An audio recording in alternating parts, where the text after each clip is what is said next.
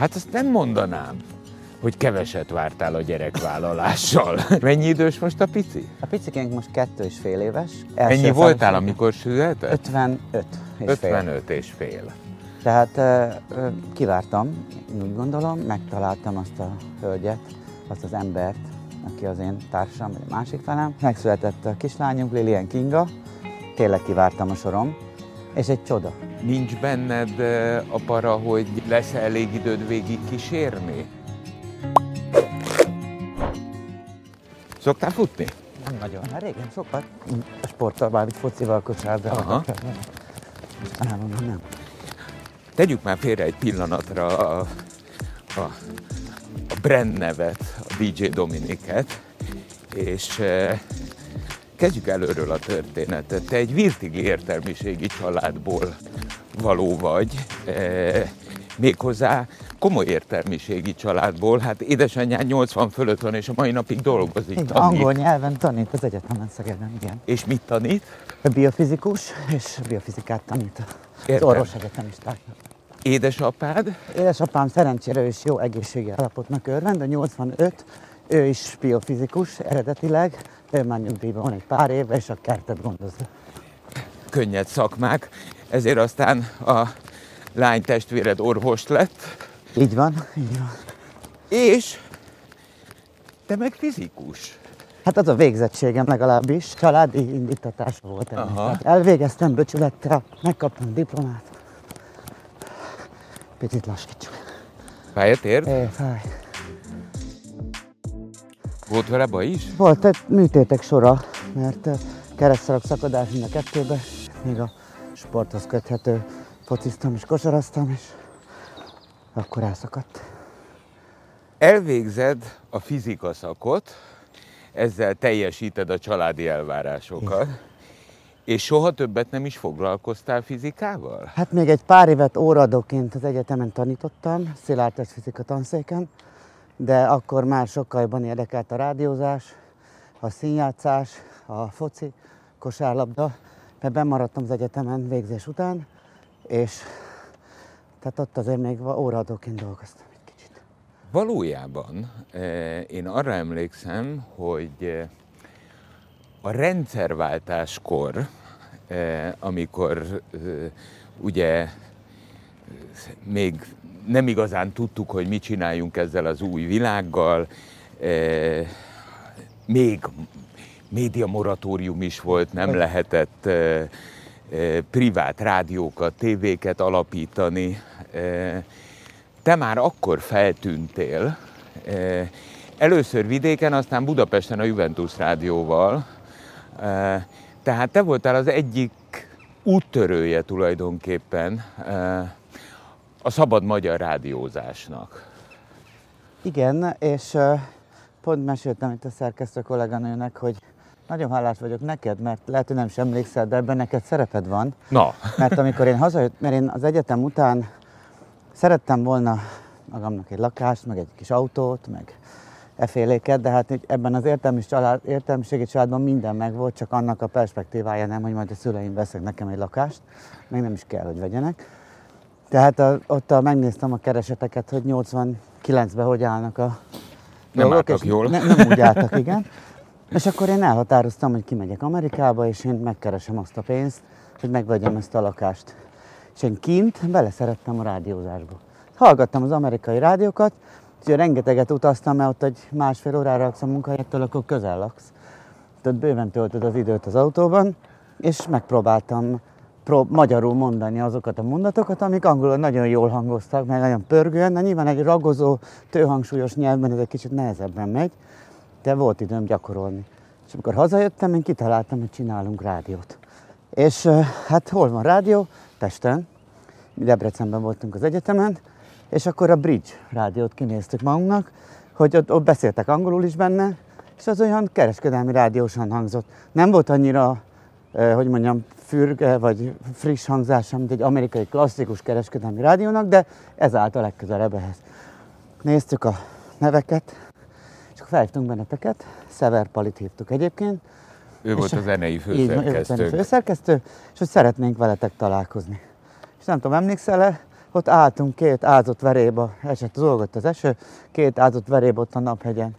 Át, és akkor ti fogadtatok bennünket, megmutattatok minden, mert a többiek mondták, úgyse fogják elmondani, meg, meg úgyse fognak, meg ezek pestiek. És ezzel szemben nagyon szívélyesek voltatok, ez nekem így örökre megmaradt, hogy, hogy te is és a Barna is ilyen szeretettel fogadtatok, Lát, láttátok rajtunk gondolom az érdeklődést, meg a nyitottságot, úgyhogy neked is részed van ebben, hogy oda kerülhettem. Megcsináltuk ezt a City Rádiót, ez egy borzasztó nagy dolog lett. Ez még Debrecen. Ez még Debrecen. Először Kalóz Rádióként üzemeltünk, jöttek is időnként. A, akkor FG-nek hívták a NMHH-t. A Frekvencia Gazdálkodási igen, Intézet, igen. Hát akkor tulajdonképpen az állami rádión és tévén kívül hiába volt már úgy, ahogy mondod, igen. E, Képzeld el, hogy egy ügyvéd talált egy olyan passzust a sok-sok törvény között, hogy egyedi alkalommal lehetett kérni rádiósugárzási engedélyt. És akkor először egy hétre lehetett kérni, és akkor négy céggel kértünk négyszer egy hétre, és akkor valahogy egy így összeállt egy komplet adássá. Elárulok neked egy titkot, amit lehet, hogy az akkori találkozásunkkor nem árultam el. Hát eh, valószínűleg nem ugyanaz volt az ügyvédünk, de a Brizsnek is ilyen engedélye volt, tehát nem, ezek az időleges, akkor nem keverik le, de hát állandóan a Demoklesz kardja lebeget minden ilyen úgymond kalózrádió fölött. Meg akkor úgy gondoltuk, mert azt hallottuk a Bridge, hogy valahogy az amerikai elnök látogatásához köthető. Az volt, az volt. Hogy a mini, akkor kapott egy ideiglenes a... engedélyt. Ja, értem. No, szóval csak az... elment az amerikai elnök. Ja, visszament? Nem, visszament, nem maradt itt, csak a rádió maradt itt, és mi úgy gondoltuk, hogy Hát csináljuk, amíg működik. No, szóval elindítottuk, és akkor az amerikai tulaj, megvette egy amerikai tulajdonos Vosalahúztól a Juventus rádiót, és akkor ő hallott róla, hogy működik egy ilyen rádió Debrecenben, és sokan megírták, mert volt ilyen, hogy kergettek bennünket a, a, a hivatalos szervek, átraktuk, mert ott négy házról lehetett adni, az volt tíz emeletes, vagy tizenkettő, és akkor mindig máshova mentünk, ilyen kalandos élet volt ez. És, és akkor végül az beállt már 94-re, és, és akkor megkeresett bennünket a Juventus Rádió akkori igazgatója, és akkor és a HVG-be feltettek egy olyan hirdetést, hogy keresnek angolul felsőfokon beszélő, lehetőleg magyar és amerikai diplomával rendelkező, rádiózásban jártas embert. Hát nem olyan sok volt ilyen. Hát ez, ez tömegével nem volt akkor és, Magyarországon. És akkor ő eljött oda hozzánk, Debrecenbe, egy ilyen nagy bálna Mercivel, az a jelenet, mint az Amerikából jöttem című filmben, hogy így megállt a lakótelep közepén, és így 200-an körbeállták az autót, és így nézték, így fogdosták a tükrét. Aggódtam, hogy a kereke azért maradjon a helyén. És vég, mondta, hogy jöjjek el ide. Mondtam, én itt nagyon jól el vagyok Debrecenben, erre vágytam. Itt focizom, kosárlabdázom, saját színjátszóköröm van, tanítok az egyetemen, kulturális irodát vezettem. Meg akkor indult ez a Fergetek parti, ott a oda a hétvégén voltak 600-an abban a diszkóban, nálam szerdán 1200-an. Tehát, hogy úgy minden rendben volt.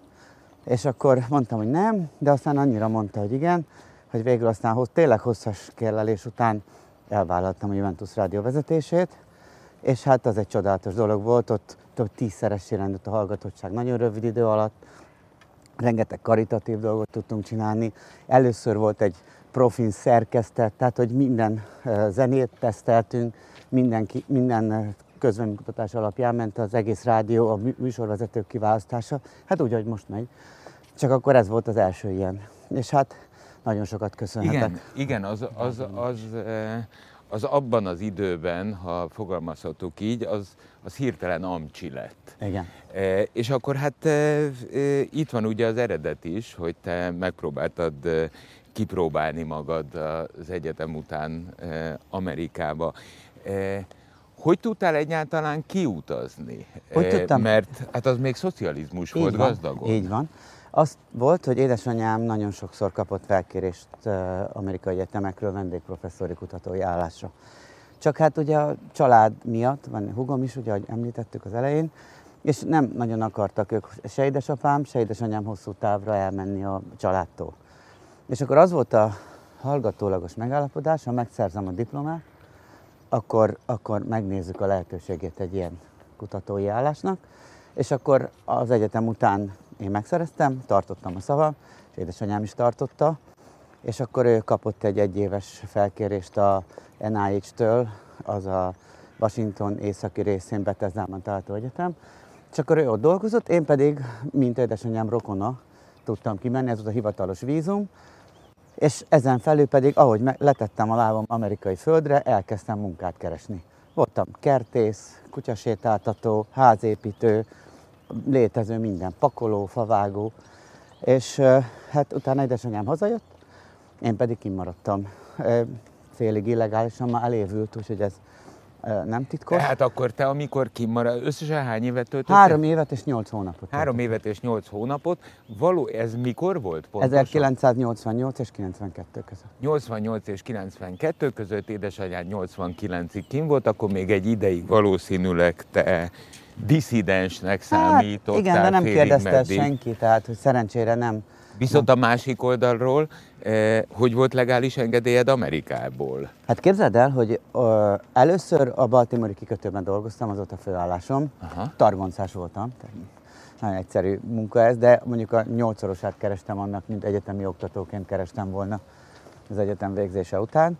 Úgyhogy ez volt egy hosszabb periódus, de közben hétvégén, de babysittertől elkezdve a háztakarításig mindent csináltam, és bekerültem, vagy oda kerültem, Einsteinnek egy odalági leszármazottja csinált egy olyan boltot, ahol olyan intellektuális játékokat árultak, amitől a gyerek gyarapszik. Tehát minden fából volt, de mikroszkóp, minden olyan, ami, ami valamiképpen fejleszti.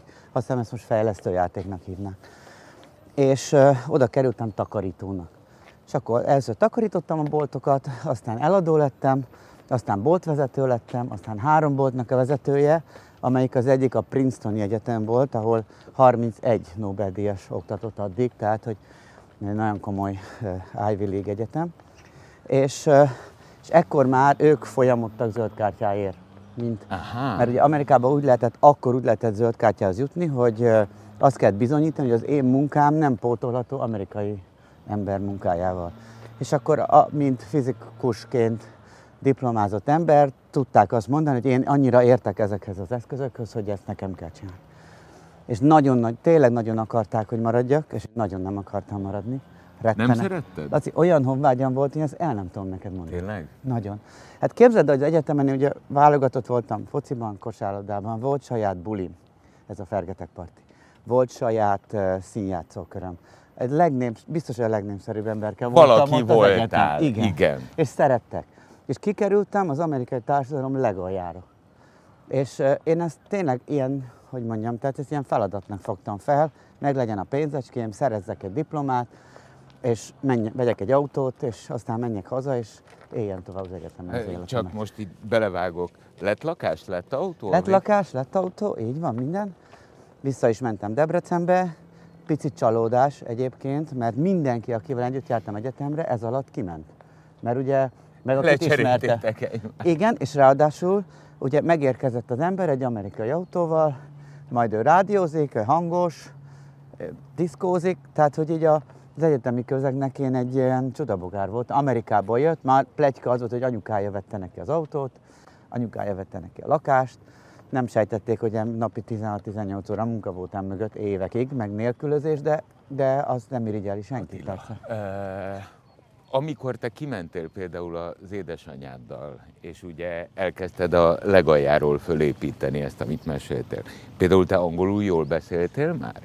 Hm, volt akkor már egy középfokú nyelvvizsgám, de nem beszéltem jól egyáltalán, főleg nem az amerikai angolt, főleg nem a slanget, de azt viszonylag gyorsan megtanultam. Tehát én azt gondolom, hogy, hogy a végére eljutottam oda, hogy meg is csináltam a felsőfokút egyébként, a nemzetközit is, meg itthon is, de hogy sikerült utána elsajátítottam. De először nem. Én nagyon-nagyon a, a legalján éreztem magamat a társadalom, és egy idegen társadalom. Tehát, hogy itthon a szocializmusban volt egyfajta védőháló. Debreceni Egyetemen még egy védőháló, a az én személyem körül még egy védőháló, és ehelyett kikerültem a vadnyugatra, ha szabad Oké, okay, de magunk között szólva, ha most visszatekintesz, és kérlek vitatkozz, hogyha rosszul ja. látom, azért, eh, azért ez sokat adott, mert először kellett megélned a vadonban, eh, valószínűleg az egész életedet végig kísérte az, hogy lett egy erős angolod, pozitív értelemben. Abszolút Eh, mert eh,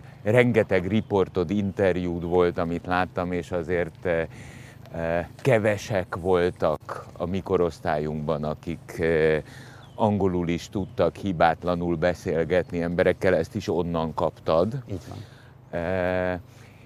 És még egy dolog volt, ami, hogy ezt, ezt nem tudom, hogy ezt onnan hoztad, vagy ez természetes, vagy keveredik a kettő, ezt nem tudom eldönteni, de megkérdezem.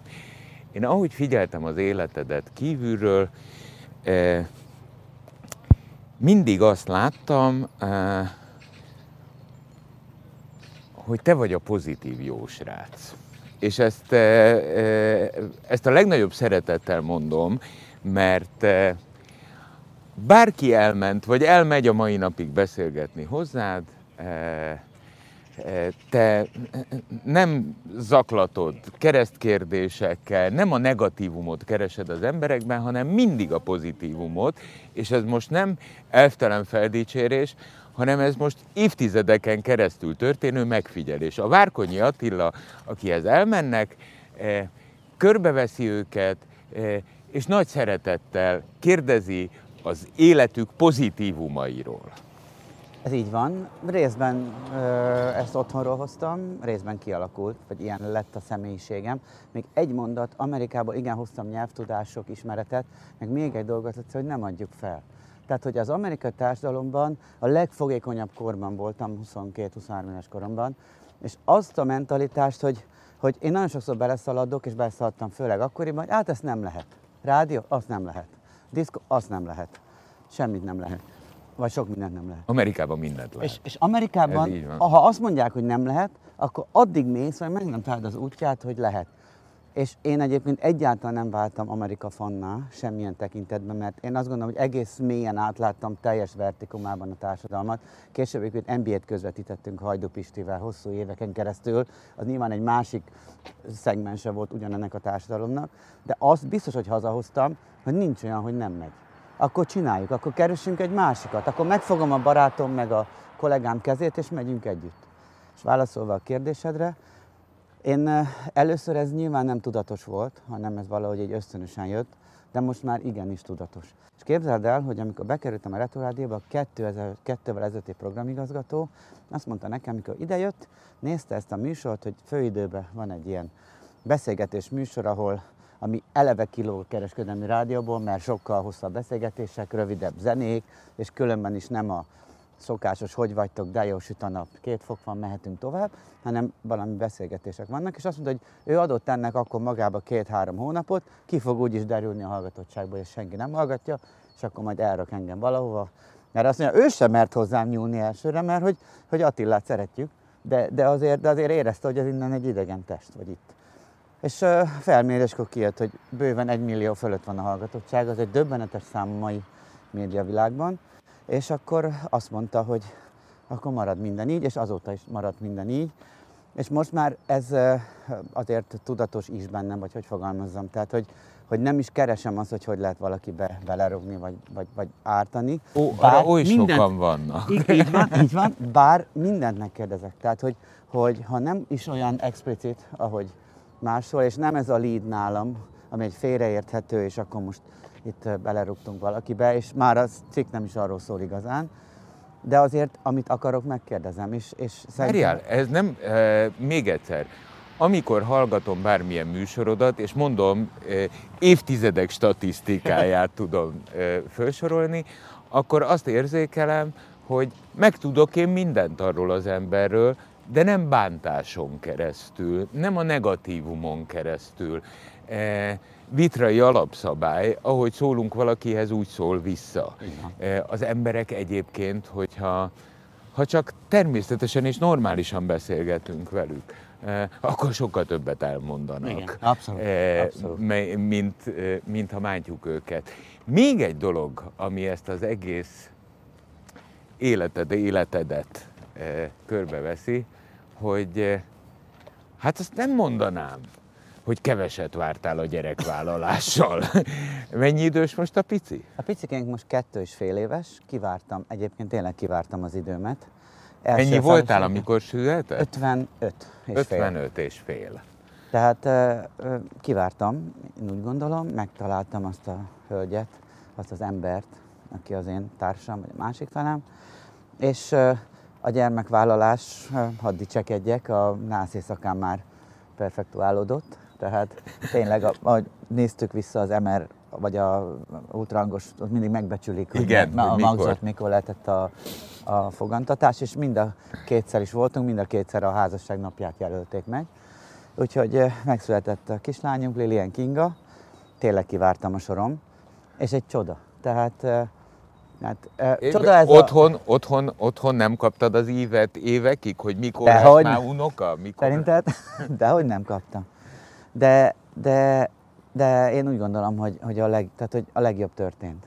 Első gyermek, első feleség, és én azt gondolom, hogy, hogy, hogy, hogy ezzel egy újabb szint jött az én életembe, és Még egy, még Na. egy dolgot meg kell, hogy kérdezzek ezzel kapcsolatban, csak saját magamat akarom nyugtatni Jó, jó. azért.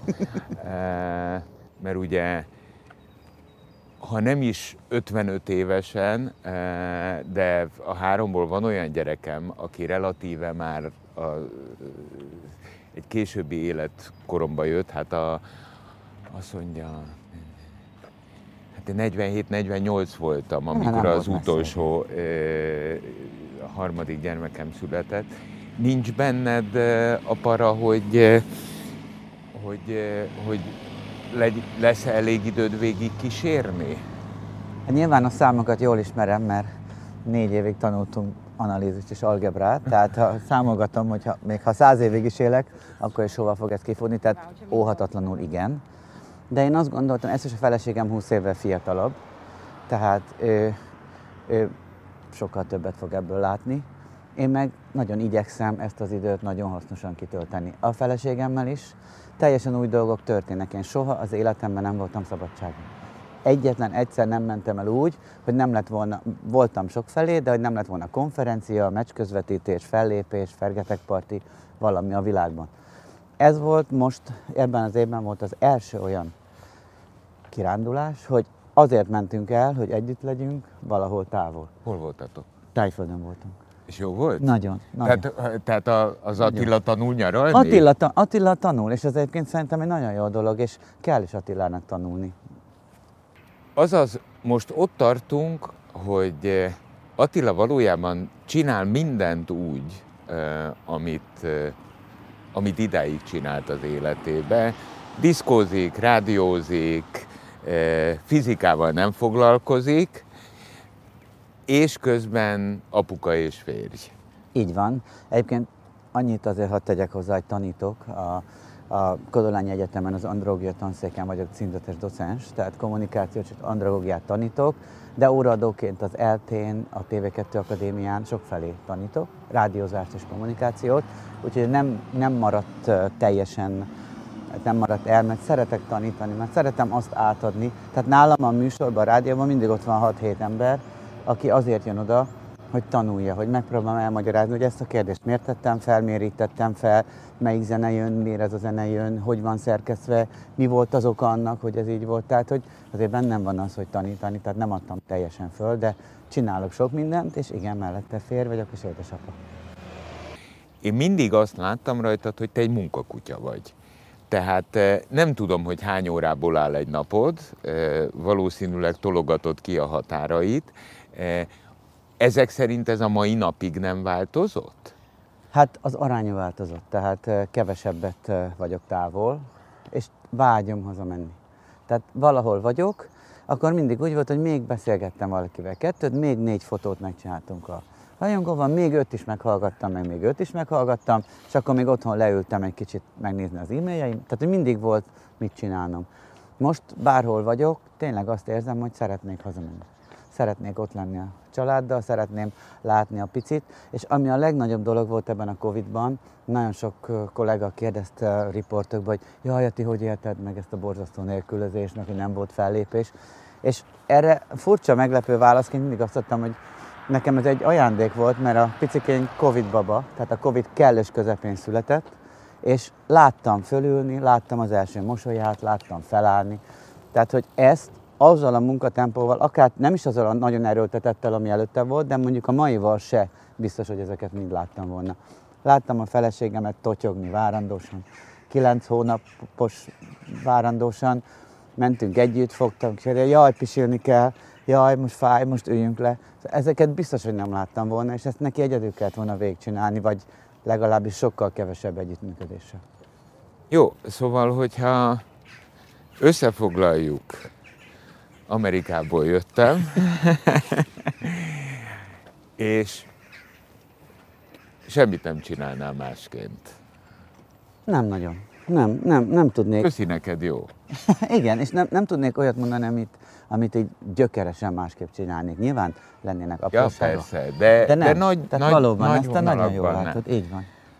Attila, nagyon Laci. örülök, hogy Köszönöm. beszélgettünk, Köszönöm. e, és e, hát a következő bő 50 évet még a gyerekkel kívánom. Jó? Köszönöm szépen. Köszönöm. Köszönöm. 98.6 Manna FM. Élet, öröm, zene. Iratkozz föl, nyomd be a csengőt, és azonnal értesítést kapsz új tartalmainkról.